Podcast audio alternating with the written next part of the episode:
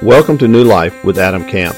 This podcast is a ministry of Rosemont Baptist Church in LaGrange, Georgia. Please visit us on the web at rosemontchurch.org.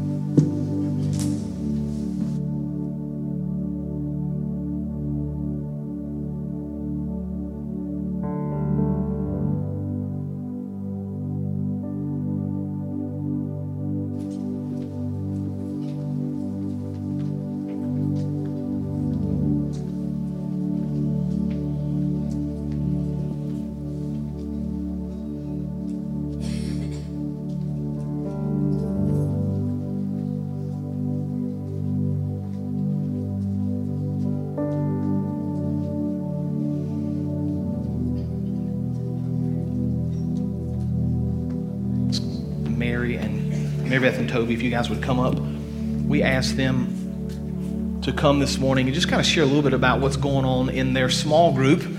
Um, we have Sunday school classes that meet on Sunday mornings, and we want you to be a part of that. But we also have small groups that are just like Sunday school classes that meet in homes at other times during the week. And so, depending on your schedule and what works best for you, there are opportunities and options for you. We asked these guys to come and share a little bit about what was going on in their life or their class, and we asked their class to be part of the process. So I think you guys are here. So if y'all will come on up, if you would, and just kind of stand behind Toby and Mary Beth, and we're going to use them for an illustration in just a minute that they may or may not be aware of.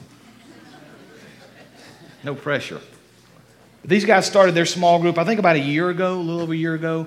And I asked them just to talk a little bit about what was going on and, and kind of uh, why they were led to do this because uh, there's a thousand reasons not to start a small group in your home, right? And we've all probably named most of them. Too busy, kids, work, blah, blah, blah, on and on the list goes. Yet they have all the same struggles that everybody else does. They chose to do this. Why did you guys choose to start a small group in your home? So we were a part of uh, the a small group that the Humphreys and McCurry's led for about three years, and they they always encouraged us if we ever felt uh, led, you know, to start a group that we should do that. And Mary and I, we saw that there was a lot of couples that were same stage of life we were at uh, that were not plugged in, whether they were just not in Sunday school or um, just didn't have a, a, group they were attending. So we decided to start one, um, and then it just started from there. And these are a few. There's a lot more I know that are coming pretty regularly. Right. But you said in the last service that most of the people that have come to your class were not in a small group before that. Is that right? Right. So you've been able to kind of reach people that were not involved in a small group up to that point. What are some exciting things happening in your class right now? Um, well, we had this past year, we've had five people have babies and two on the way. and um, we have had someone go on a mission trip, and we've had Jake, who is saved and baptized. And then um, some of the couples that weren't, were only just coming to the service, are now serving in the preschool department and the children's department. So, a lot of exciting things happening uh, a lot of new people reach. And so we're going to use them for an illustration. So I want to, did, did they tell you what y'all were doing? Y'all have any idea? Oh, I could do all kind of cool stuff then right now. They would not even know. So I want to just kind of display uh, the importance of multiplication, right? Because we can talk about addition in a small group or Sunday school class. That means you invite people to come, which we want you to do. Right? That's a big part of what we're doing. We're inviting people to come be part of our small groups. But multiplication means somebody's going to step out of the class and reach people on their own. They're going to start a new class. They're going to start a new Sunday school class or a new small group. So I thought it'd be cool for y'all to kind of demonstrate this principle because this is what brought y'all to a small group. And so I wanted y'all, if you would, just to kind of spread out, okay? I want you to walk somewhere in the sanctuary and just reach out and pick eight or ten people. You don't have to know them. Don't, don't introduce yourself. You don't have to know their names, nothing about them. Just go. Just spread out. Find eight or touch them or point to them. Somebody go in the back, over to the sides. And when they point to you or kind of get your attention, I want you to stand up, if you would. Eight or ten people per group right here. Don't be shy. We're just asking you to stand. You don't have to do anything else. And then you have to give a testimony. Just kidding. You don't have to do that. eight or ten, not two or three. Come on, eight or ten. Point to eight or ten. Get a little group around you. Some in the back. Okay, so we've gone from where there were there eight people on stage, ten maybe, eight or ten. I want you to look around. Just look around. Just look. Everybody look. Now, just imagine if all of y'all started, a, if all these little groups started, y'all are brand new people in a Sunday school or small group, and then in two years, everybody that's standing decided to do the same thing. We would have this entire building filled up in two phases, right? Imagine if we started doing this in Troup County, if we were serious about reaching out. Like, addition is great. We want to add people to Sunday school. But when we multiply our groups, we grow like crazy and we always reach new people. It's, it's not a secret formula, it's just the way Sunday school has always worked. When you start new groups, more people come, you reach more people for Christ. So, y'all be seated. Thank y'all so much, Toby, Mary Beth. Thank y'all. Let's, let's thank them and their group for helping with this.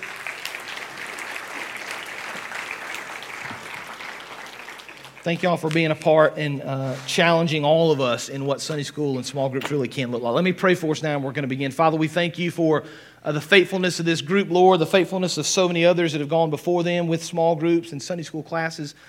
Lord, I pray if there are people here now that are not part of a small group, they would take this challenge very seriously.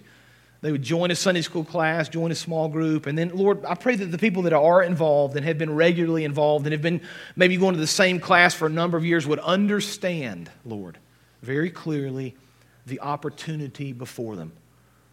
If they'll step out, Father, if they'll start new classes, if they'll start new groups, we will absolutely reach more people, Lord.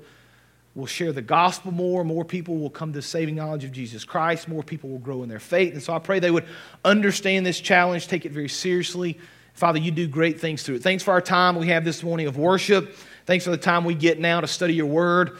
Open the eyes of our hearts, Lord, and may we be challenged and transformed as we pray every Sunday morning to look more and more like Jesus, Father. It's in his name that we pray.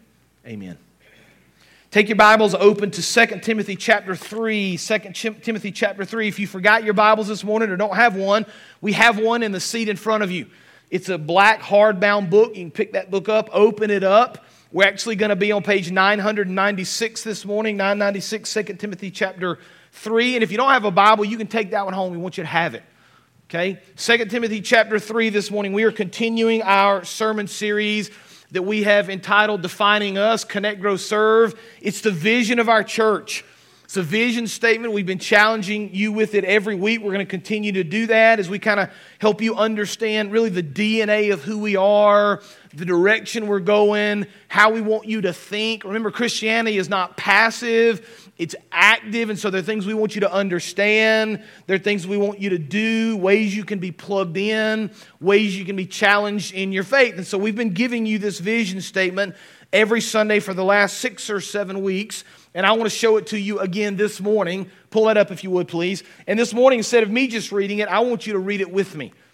Okay, we're going to read it out loud together. This is what we want you to do. This is going to become the DNA of who we are as a church. So we want you to, here we go, connect to Jesus and his church, grow in faith and understanding of God's word, serve Jesus here and around the world. It's a simple model. We're not reinventing the wheel. It's nothing real fancy. It's just what we believe Scripture teaches about who we ought to be, about how we ought to live, about how we ought to serve. And so, this sermon series over the last several weeks has just been walking through each one of these. So, I spent five weeks talking about connecting to Jesus and His church. I talked about the idea of salvation, and I'm going to talk about that again here in just a few minutes. But you can't do any of these other things. You can't really connect to his church. You can't talk about growing in your faith. You can't really serve Jesus biblically if you don't first have a relationship with him.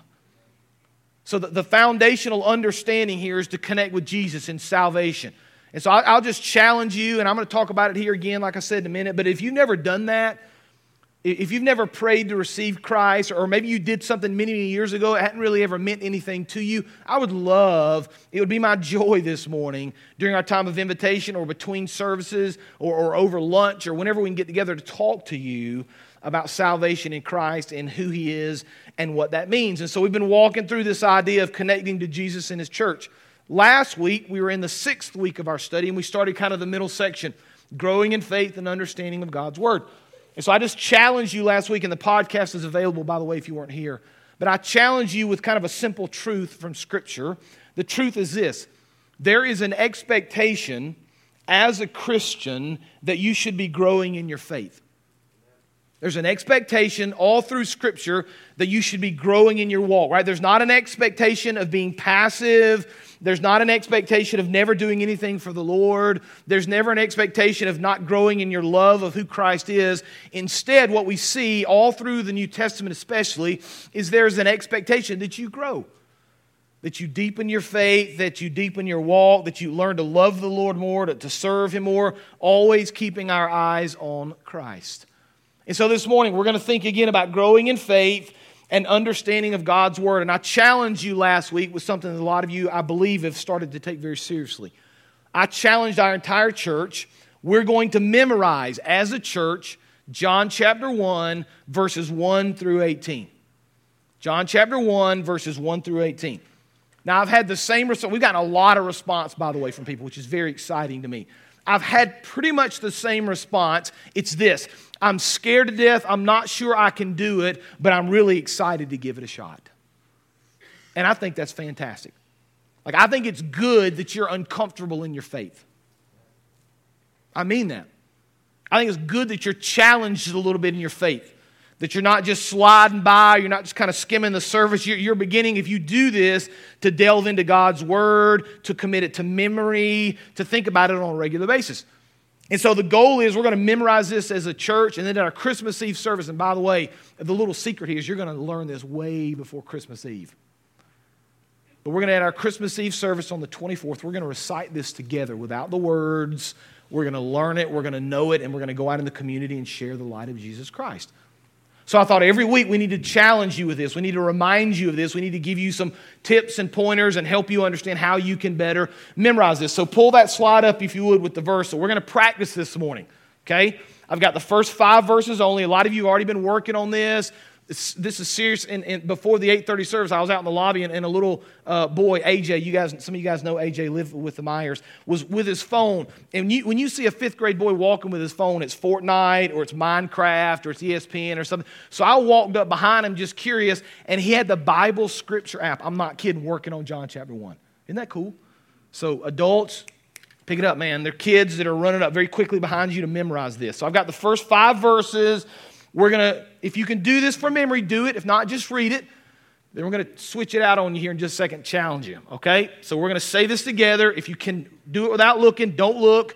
If you need to read it, read, okay? So, John chapter 1, beginning in verse 1. Ready? In the beginning was the Word, and the Word was with God, and the Word was God. He was in the beginning with God. All things were made through him, and without him was not anything made that has been made. In him was life, and the life was the light of men. The light shines in the darkness, and the darkness has not overcome it.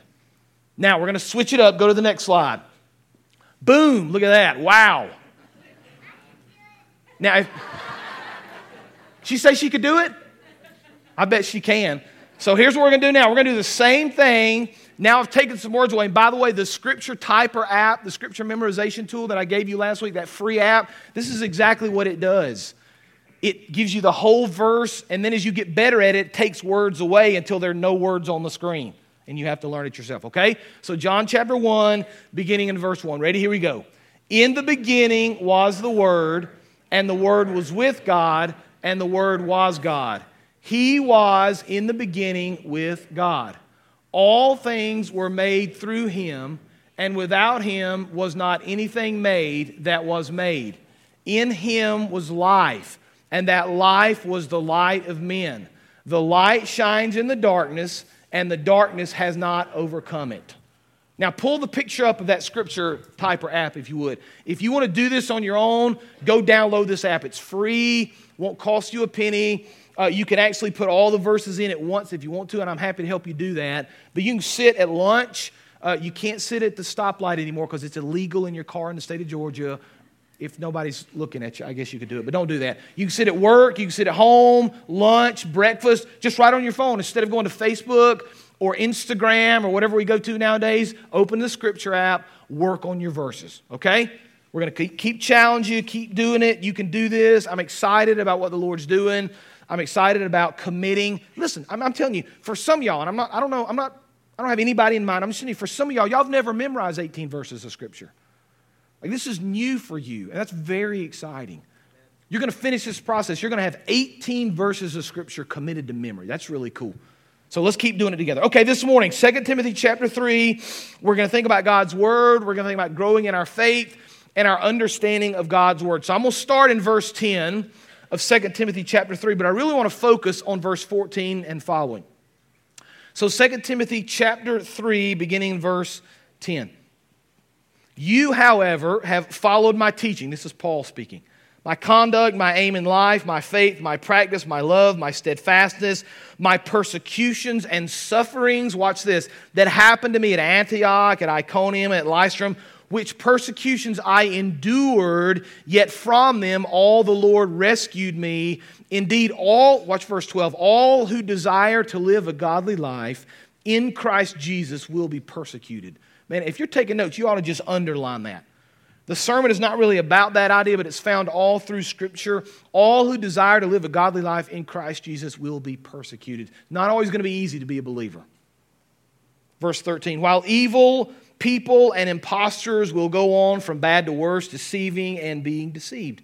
But as for you, here's what we're going to focus on this morning continue in what you have learned and have firmly believed, knowing from whom you learned it and how from childhood you've been acquainted with the sacred writings, which are able to make you wise for salvation through faith in Christ Jesus. All scripture is breathed out by God and profitable for teaching, for reproof, for correction, for training in righteousness, that the man of God may be complete, equipped for every good work. Now, I'm going to give you a truth this morning, and we're going to kind of walk back through this together. Truth number one I want you to see foundationally very important. Get this one right if you don't get anything else right. Number one, the Bible teaches us about salvation in Jesus Christ. The Bible teaches us about salvation in Jesus Christ. And this is a theme of this series, if you haven't already noticed this. Everything begins and ends with Jesus. And I've said this before, and I've, I've challenged you, and, I, and I'll continue to say it.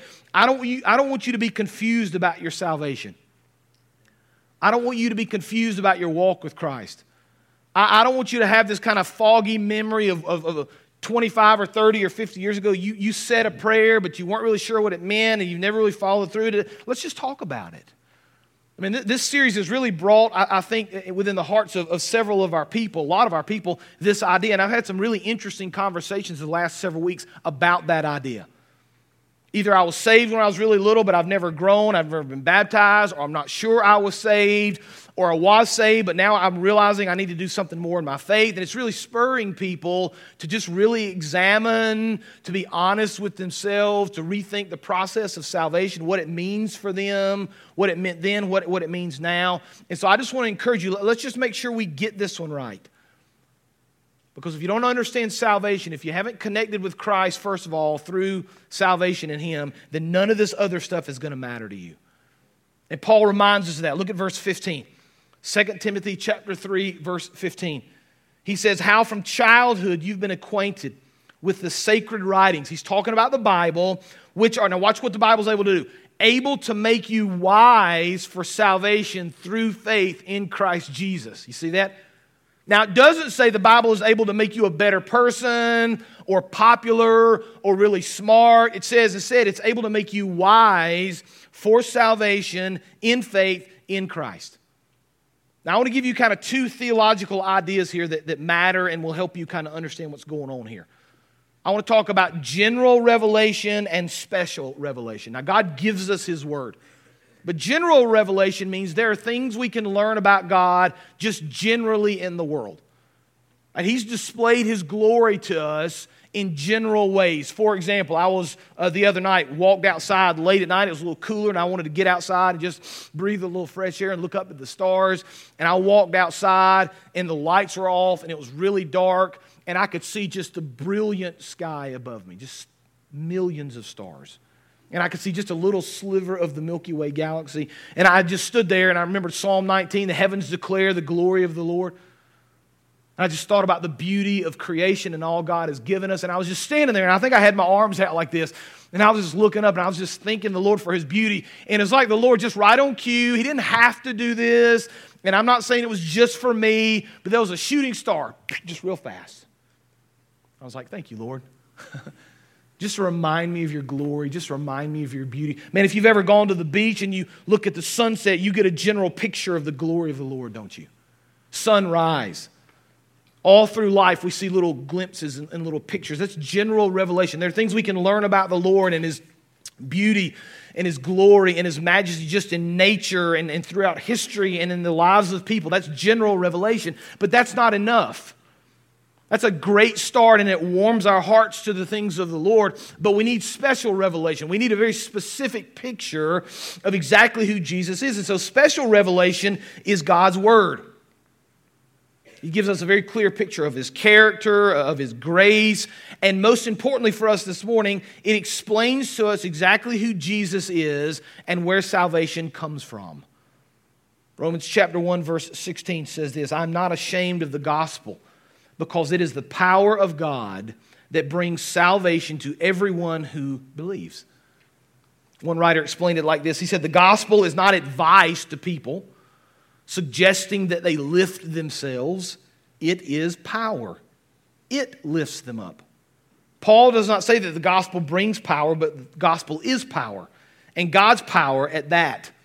When the gospel is preached, this is not simply so many words being uttered, it's the power of God at work. We, we get this beautiful picture in Scripture. And so, one of the reasons we talk about growing in faith and understanding God's Word is because God's Word gives us a picture of who Christ is and how we ought to live and how He brings salvation. Now, that's important to us in the world we live in.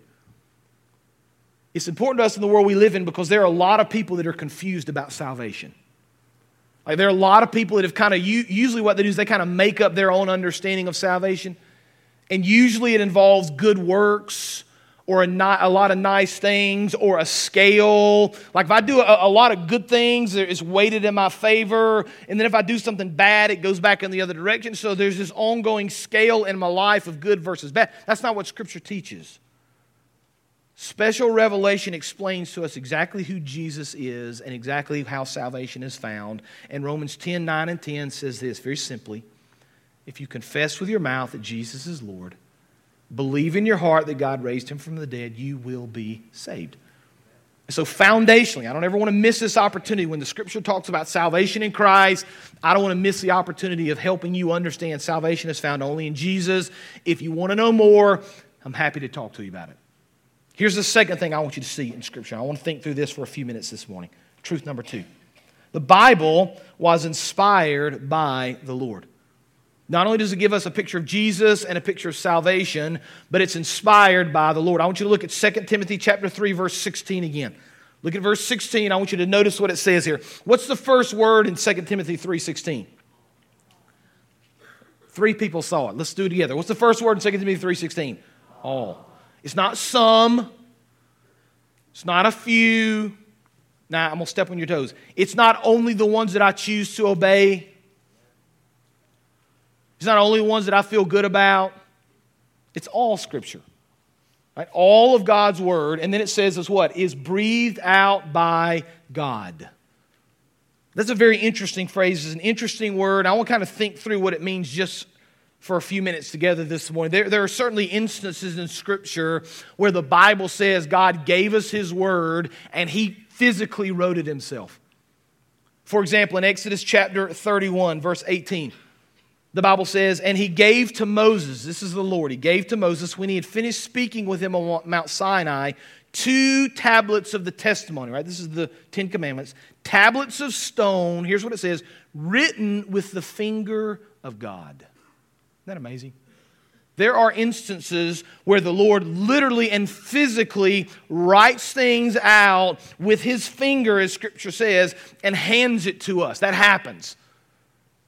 But what is usually the case is that he inspires human authors instead to write his words down. And so the Bible is a collection 66 books, over 40 authors David, Paul, Peter, John, on, Moses, on and on the list goes. Of these authors, over 40 of them, fishermen, tax collectors, doctors, uh, tent makers, all these authors were used by the Lord to write down Scripture. And the way this happens, and this is important for us to understand, is that the Lord, through the power of the Spirit, inspired these people to write them. So you see scriptures like 2 Samuel chapter 23, which says, The Spirit of the Lord speaks to me, His word is on my tongue. Exodus chapter 24, verse 34. The Bible says, excuse me, 24, verse 4, and Moses wrote down all the words of the Lord. Galatians chapter 1, verse 11 and 12. For I did not receive it from any man, nor was I taught it, but I received it through a revelation of Jesus Christ. Like on and on, we could read these passages of Scripture that say, listen, the Lord inspired this writing. God gave these words to human authors. They wrote them down. We have them in His Word. And by the way, just so you'll understand this, the idea that we have the complete collection, the full canon of the Word of God in one bound volume is uncommon in the history of the world. Like for centuries, people didn't have this. And all of a sudden, in the world we live in, because of Gutenberg and, others like him, and you can go Google him later if you want to, we have bound volumes, books that have been printed. And the Bible is now in this volume that we can carry around. The idea that we can carry around God's Word, take with us to church, take it home, take it wherever we want to go, is unheard of in history. So we're very blessed. But we see that God has written this word, He's inspired authors. And here's the connection I want you to make, right? If we're going to say that God inspired this, that God wrote this, then we can make a jump here and say, as believers, we would say, because it is God's word, it is true. And because it is true, it can be trusted. Right? If God wrote it, then it's true. And if it's true, then it can be trusted. Now, I want to spend just a couple of minutes here because I know in the world we live in, not everybody's going to buy that. And you go to work tomorrow and you say, listen, this is the Bible, God wrote it, it's true, it can be trusted. You're probably going to get a response, something like this Man, good for you. Uh, I'm, I'm glad that that's important for you and I'm glad you're living your life. But that's your truth and that's fine if you want to believe it. But that's not really what I believe. I don't think it's true. I've kind of got my set of values. You've got your, you do your thing and be happy, no problem. I'm going to do my thing and be happy, and we just kind of leave each other alone, right? What we understand, though, as believers, is that that person that doesn't understand God's truth and doesn't understand Christ and doesn't understand salvation, one day will understand the truth when it's too late. You understand? Like they're heading down a bad path. And so, as believers, we ought to be willing on some level, and, and there's depth to this, and you can spend a, a lifetime studying this, but as believers, we ought to be able to defend our faith sometimes outside of the truth of God's Word. And I believe it. I think it's true from cover to cover. I have no doubt. I've never doubted the truth of Scripture, but I not, know not everybody does this. So I'm going to give you kind of three areas, three things you can use as you think through it. I hope it strengthens your faith, but I hope also it gives you an opportunity maybe to share your faith with others so they can know a little bit more about the Bible and understand a little bit more. So, three quick, very simple things that you can use to help you understand and know that the Bible is true. Now, I've taught some of these before, so if you've heard them before, you can kind of commit them to memory, read back through them again, and maybe use them as you talk to people about their faith. Here's the first one The Bible has more copies and manuscripts than any other ancient book in existence. That's just fascinating to me. Like, I love history, so that matters to me, but there are more copies of God's Word, and they're older copies, by the way, than any other book in existence, period bar none. So, just a couple of quick examples. I've got them on the screen here, right? The works of Julius Caesar, 10 copies. Now, you can go to the store and buy copies. That's not what we're saying. We're saying copies that date back hundreds and hundreds of years. The earliest version of the works of Julius Caesar date to 900 AD. That's a long time ago, but there are only 10 of them. The works of Tacitus, 20 copies, no originals. The oldest dates to 1100 AD. Now, those are pretty important works. They're, they're viewed in history as truth. They're taught in universities. Nobody questions whether they're valid. Nobody questions whether what we have now, the works of Caesar, are what was actually written. They don't ever question that. Now, compare that to the New Testament. New Testament, 5,700 copies. The oldest copy dated to 117 AD. That's incredible. Just the, the, sheer historical magnitude of, of these uh, uh, source documents is unheard of. There's no other book even close. And so you can say with absolute certainty listen, we know that this word we have here is the same word that Paul wrote, right? Because there's all kind of people that would say, well, what Paul said and what he wrote in the first century is not what we have now. That's not true. They're just lying to you. We can absolutely prove. We can talk about the Dead Sea Scrolls and the book of Isaiah and hundreds of years before the birth of Christ. And I'd love to explain all this to you. I don't have time to do this. But we can say with absolute certainty that this book existed 2,000 years ago. And what the authors wrote down then is still what we're reading now. It hadn't been changed. It's the same book. here's the second thing I want you to see the Bible contains a unified message, right? From beginning to end. Right? The story of Scripture is basically God created everything good, man sinned, and the remainder of Scripture is about figuring out how to be redeemed, how to fix the broken relationship with the Lord. That's a, a simplified version, but all Scripture is about God redeeming humans back to Himself fixing the situation. Now, I want to show you something. This is just fascinating, and I don't probably have time to do it, but I'm going to do it anyway. Genesis, flip, flip your Bibles to Genesis 5. I don't have this on the screen, but if you've got your Bible, Genesis chapter 5 is actually page 4 if you're looking at one of our copies. Just a real quick story. This is what's interesting to me, right? Genesis 1 and 2, God created the world, everything is good. Genesis 3, sin enters the world, everything changes. And from Genesis 3 forward now is about redeeming sinful people back to himself. And then there's this, there's this fascinating verse in Genesis chapter 5. Genesis chapter 5, verse 28. Genesis 5, 28. Now listen to these words. When Lamech had lived 182 years, he fathered a son. Now this is Noah's dad. And he called him Noah, right? Saying, listen to the words of Lamech, out of the ground that the Lord has cursed, this one shall bring us relief from our work and from the painful toil of our hands.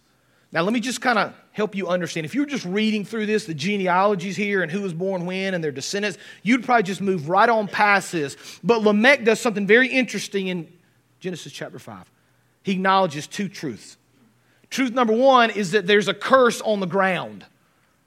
Right, there's a problem, there's a curse, there's, there's something going on here. We need relief from this. And truth number two, he's already hoping that God is going to send the one that will save them from that sin. Isn't that amazing? Maybe this is the one out of the ground that the Lord has cursed. This shall be the one to bring us relief. Isn't that amazing? Lamech already needs a Savior. You see that? like hundreds and hundreds and hundreds of years before the birth of Christ the people of the Old Testament already recognized the curse, they already recognized the sin, they were already longing for Messiah, they just didn't know it yet. The whole rest of the Old Testament is a unified message of exactly who Christ is and exactly what he was going to do. Now, the third thing, I need to move on through, we're running low on time here. The third thing, the reason we can believe Scripture is all the fulfilled prophecies. Right, there, there are hundreds and hundreds of prophecies. I've given you just a few. I don't have time to read them this morning. But there are literally hundreds of prophecies in the Old Testament that point to Jesus. And we could go through these and talk through these. One of my favorites is Isaiah 53. I didn't even put it up there. But Isaiah 53, written hundreds of years before the birth of Christ, paints one of the clearest pictures of the crucifixion of Jesus anywhere in Scripture. It's even clearer sometimes in the gospel presentation itself. Now, you tell me this if you're a skeptic, and some people are, if you're a skeptic, what do you do with a scripture that was written 700 years before the birth of Jesus and yet clearly points to Jesus and all that was going to happen to him during his crucifixion? Right, if you're intellectually honest, you come to kind of this place where you've got to make a decision. Right, we can prove that these scriptures are older than Christ. We know they were written before Jesus was born. What do you do with those truths? Well, for me, it leads me to this point of understanding this really is God's word. It really is absolute truth and it really is good enough for me to build my life upon. Now, I need to finish. Truth number three is we've kind of finished this thing up out of 2 Timothy chapter 3. We're back to that, verse 16. Truth number three is the Bible speaks truth into our lives. The Bible speaks truth into our lives. Look at verse 16 of 2 Timothy 3 again. All scripture is breathed out by God and is profitable for teaching, reproof, correction, training in righteousness. we understand that God's word will teach us, it will lead us, it will guide us, it will direct us. One of the greatest passages of Scripture is Psalm 119, verse 105. And I want to show you something just real quick. And I know I'm running low on time, but this time last year, I was in Rocky Mountain National Park hiking, and, and we, we camped out at the base of Longs Peak. Longs Peak is about 14,200 feet tall. It's the highest point in Rocky Mountain National Park. And the base camp for it is about 12,500 feet. A little bit of oxygen up there. But it's a, it's a beautiful location, just, just surreal, otherworldly. And when you camp there and you go to hike the top of the mountain, because it's such a long hike, the people that are not camping there have to start early in the morning in order to ascend to the summit. When I say early in the morning, I mean like 2, 3 in the morning. So you're asleep in your tent, and around 3 or 4 a.m., you begin to hear people moving and walking and voices. And if you get up, it's pitch black out there, but you can see kind of down the mountainside. It slopes down a couple of thousand feet and then down around the corner. Coming around that corner are just headlights like this because people are walking in the darkness. I want you to bring the lights off here, but just sit still, just relax. Bring the lights down. Nobody move. Now, actually, he was on their phone. I got you. See, I got you. Just kidding. It's hard to walk in the darkness, isn't it? If I ask you to get up, and I'm, I'm trying to walk down right now, I hope I don't fall, it's hard to walk in darkness. And I want you just, just the analogy here so many people live their lives walking in this darkness. They don't understand that there's truth. I'm not going to shine anybody's face. Bible says that God's word is a lamp unto our feet and a light into our path. That doesn't mean I can see 50 yards or 100 feet or whatever it means I can see the path ahead of me. And I know where to walk and I know how to get back up here and I know where I need to go and what I need to do. Why? Because God's word guides me. Now, here's the beautiful thing about a light. If I understand how to properly use this thing, I can help you as well. I can show you where to walk, I can show you the path to take. The Bible says, listen, God's word is a lamp unto our feet and a light unto our path. It will lead us through the darkness. Go ahead and bring those lights back up if you would, please. I want you to understand something about God's word. It's true, it's real, and it will give you the light you need to walk through the darkness of life if you'll simply let it. Now, I want you to close up your Bibles. I want you to close up your notes. I'm going to end with just two questions like I've done each week Praise team, you guys come on up if you would. Two very simple questions that I'd like you to answer. Just kind of the quietness of your heart. Go ahead and put all your stuff away and then settle back in. Then I want you to close your eyes. We're going to do this kind of as a prayer as they're making their way up. Question number one very simply, how important is God's word to you? Is it really a lamp unto your feet and a light unto your path? Are you really living by its truths? Do you think it's absolute truth? Is it foundational for you? Or instead, is it the book that you bring to church on Sunday morning? When you're done, you put it back on the shelf, and then maybe next week you bring it back out again. Where are you in that question? And then here's the second truth regardless of where you are, because I think we could all say, listen, I wish I was in the Word more. I wish I was more active in learning and memorizing. Here's the second question What are you going to do in your life? What, what changes are you going to make? In order to bring the priority necessary to God's Word? Are you going to change schedule? Are you going to change priorities? Are you going to get up earlier, stay up later, take longer at lunch? Whatever it looks like for you, what are you going to do to make God's Word a priority and a foundation for the way that you live? Father, we thank you for your Word. It's beautiful, it's challenging, it's absolute truth. May we understand what it means to us and may we live our lives based on its truth for your honor and for your glory. Jesus' name that we pray. Amen. You can stand, time of invitation. You, you can talk to me about salvation, church membership. Uh, you can come and pray, but you make a decision as we sing together this morning. Thank you for joining today's sermon. We would love to hear how today's message blessed you. Use the contact us link on our website at rosemontchurch.org. God bless.